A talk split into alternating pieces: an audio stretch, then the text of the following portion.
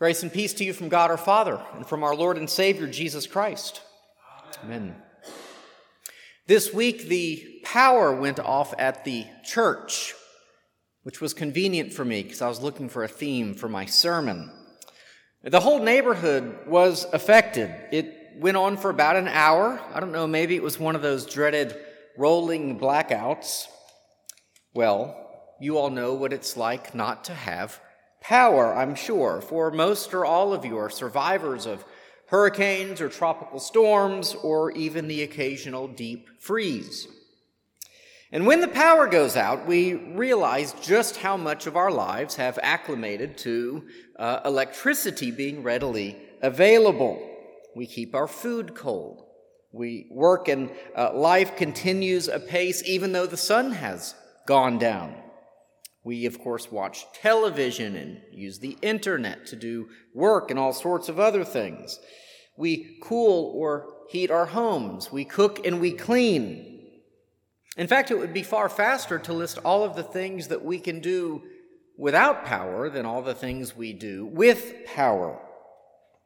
Reaching deep into my memory banks, I can recall that we could play board games and card games.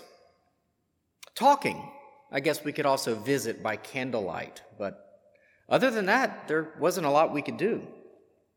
Now, I'm sure over time, if our electricity were to be taken from us, then we would find a way to adjust. I mean, it wasn't that long ago that humanity lived without it. And by now, we have all watched enough zombie television shows that act as sort of manuals for what to do in such a world. We can say to ourselves, hey, remember when such and such uh, gave that tutorial on how to build a vegetable garden and trap rabbits? You know, or remember that time that nurse from that zombie show taught us all how to suture wounds? But now, without electricity, our buildings and our homes, they're really they'd be little more than empty shells, providing basic shelter but little life, because they would then be filled with a whole lot of things that don't work. That's the church without the Spirit. An empty shell with no power, no life inside. Indeed, the Greek word uh, often translated as power uh, and used in close connection to the Holy Spirit is dunamis. Uh, you know it as the root word for things like dynamic or dynamite. That's what Paul uh, writes in 2 Timothy 1 7. For God gave us a spirit not of fear, but of power, dunamis, and love and self control. Remember that self control. I'm going to come back to that later. And in Acts 1 8, Jesus says, just before he ascends into heaven, but you will receive power, dunamis, when the Holy Spirit has come upon you, and you will be my witnesses in Jerusalem and in all Judea and Samaria to the end of the earth. Again, that's 10 days before the coming of the Spirit on Pentecost. So the difference between the Spirit and not the Spirit is life and death. Sure, words may still be spoken, rituals may be practiced or observed, laws may even be obeyed. But without the Spirit of God in the church, there is no life. There is no power. It's just a corpse going through the motions. Well, maybe those zombie references are apropos after all. Now, this is made obvious in the early church. In some ways, they had the advantage, I think. Then there were two competing groups, right, who were both, uh, you know, claiming to be the rightful heirs of the revelation of God. You might simply call them Christians and Jews, but truthfully, uh, they were all Jews until they garnered the name Christian much later, which was a derogatory term uh, said, you know, towards Christ's followers. The reception of the Spirit, though, that was the proof that these early Christians were the true heirs to the revelation of God. and it was pretty obvious uh, where and when the Spirit was working.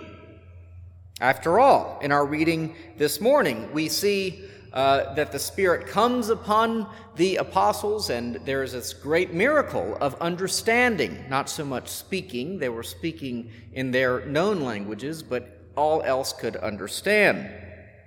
And truth be told, that was a major part of the arguments during the Reformation, uh, as well as our own day. Uh, that is to say, we, we really have the Spirit. We are the ones who are the true heirs of the early church. So, again, in, in the early church, it was pretty clear, as we see on the day of Pentecost, but even in the book of Acts, we see this ongoing recording of miracles performed by apostles, uh, namely Peter and Paul. Uh, we see them performing many miracles, and in the letters of Paul, we see uh, members of his congregations displaying the, the Spirit's gifts. It's really most uh, talked about in depth, of course, in 1 Corinthians 12 to 14. That's the longest passage on the Spirit sign gifts. And there, the gifts of tongues and healing and prophecy are all discussed at some length. So, again, the differences were pretty stark. Okay, they were easy to see. One group has the power of the Spirit. One group is able to perform these incredible miracles, and others are not. It, it, answered the question where is God moving now? What has happened? What has changed? Uh, and of course, it's there to, uh, to defend the proclamation of Christ as Lord Father, Son, and Spirit working together in harmony. Well, is it still the case? Is it still the case that it is obvious where the Spirit dwells? Well, I certainly hope so. Uh, and yet, it's not in the same way. We, we don't believe in, in our particular tradition that those same apostolic sign gifts are used exclusively to demonstrate the presence of the Spirit. Uh, we believe that those particular sign gifts, again, of tongues and healing and prophecy, were for a limited time to stand as a witness to the truthfulness of the apostles' claims. And that with the death of the apostles, which obviously took place after the scriptures were written, therefore the scriptures are written during a time when all the gifts are still available, but after the apostles die, uh, we believe that those particular gifts, for the most part, came to an end. They had sort of served their purpose, if you will. Now, it's not that those gifts are no longer possible or that they can't still take place, because, of course, God can do what He likes. He can reveal Himself how He likes. But it's that we don't believe those gifts can be performed on demand by people who possess those gifts, whereas the apostles could do such a thing, and that's what we see in Acts. We do not live in the era of signs, but rather, as the reformers argued, we live in the era of God's Word being our sole source of authority. We no longer need miracles, but rather the simple trust that God has sufficiently revealed himself to us. We don't need to speak in tongues.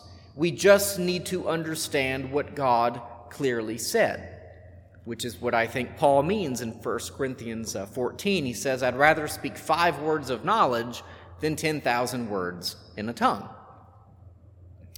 Now, as I said, uh, pretty interestingly, this was a debate that came up in the Reformation as well because miracles were used to claim the rightness of all sides Catholic, uh, Lutheran, and even Anabaptist.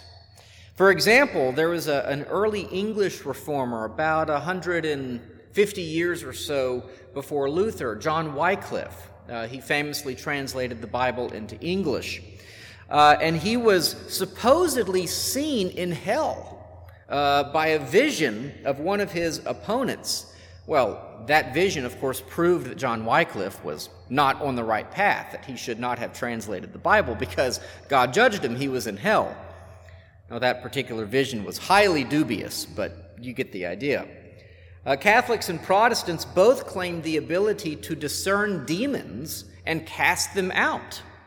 Uh, there were literally people, it was like people were fighting over the ability to cast out demons to prove no, no, we're the ones who are the rightful heirs again, going all the way back to the early church. We're the rightful heirs of the Spirit. Now, even today, of course, Pentecostals and even some non Pentecostals will claim that, say, our tradition does not possess the Spirit because we don't speak in tongues and we don't heal on demand and we don't prophesy or even raise our arms when we sing hymns. Oh, y'all are off the hook. Y'all come to the nine o'clock service. We don't sing any hymns, but you know, we're, we're pretty reserved, right? We don't do that sort of thing. So, just like in the early church and during the Reformation, there is this division once again uh, of those who would say that uh, if you follow God, then there must be the Spirit and there must be this proof. Now, unlike in the early church, I still think that many can call themselves Christians, uh, even if they have different experiences of the Spirit uh, or even wrong understandings of the Spirit. Uh, I think all Christians probably believe something wrong. Um, it's, it's sort of impossible to get perfectly correct. But the qualifier then isn't what kind of life uh, the Spirit of God provides, but life at all, power even. For what do we say in the uh, creeds, the Nicene Creed, about the Spirit? It should be familiar to you. I believe in the Holy Spirit, the Lord, the giver of life. Well, what does this life then look like? Will anyone be able to notice? Because if it is not the incredible and outrageous signs that we see in the Bible, as on the day of Pentecost, how will anyone know that the Spirit is among us? Well, let's look at some biblical texts that speak to what the Spirit is going to do. So, if it's not a repeat of Pentecost, we will still know that the Spirit is among us and in us. Well, first, the confession of Christ as Lord. Paul says again from that famous uh, section in 1 Corinthians, this is in 1 Corinthians 12. Therefore, I want you to understand that no one speaking in the Spirit of God ever says Jesus is accursed. And no one can say Jesus is Lord except in the Holy Spirit. So, the confession of Christ as Lord is the work of the Spirit cannot be done apart from the Holy Spirit.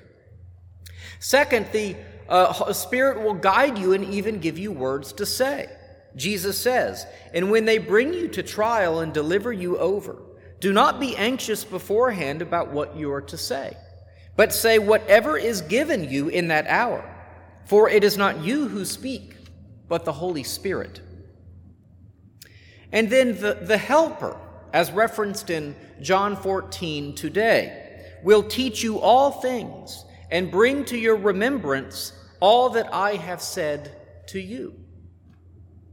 And then finally, Jesus says that when the Spirit comes, he will convict the world concerning sin and righteousness and judgment. So, if those things are absent, the Spirit is absent. If those things are present, then the Spirit is present. And these are then the direct statements uh, as to what the Spirit does and will do. Sadly, we have often made it a, a series of fantastical events. And don't forget about the fruits of the Spirit, mentioned in Galatians 5.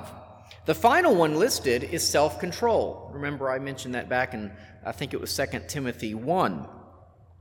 Yes, a good sign that a person has the Spirit is that they have self control, even though it is frequently a loss of control that is said to be evidence of the Spirit. So if we confess Christ, then the Spirit is among us and in us. And if the Spirit is among us and in us, then we have His power. We have the knowledge and guidance that we need to follow Christ in every area of life. May we embrace with boldness this following, never fearing where it may lead. And may we never confuse all experiences with the Spirit of God. That's why we must discern. For it is in the confession of Christ and the dutiful following of Him that you will see the Spirit of God most at work. Amen. Amen.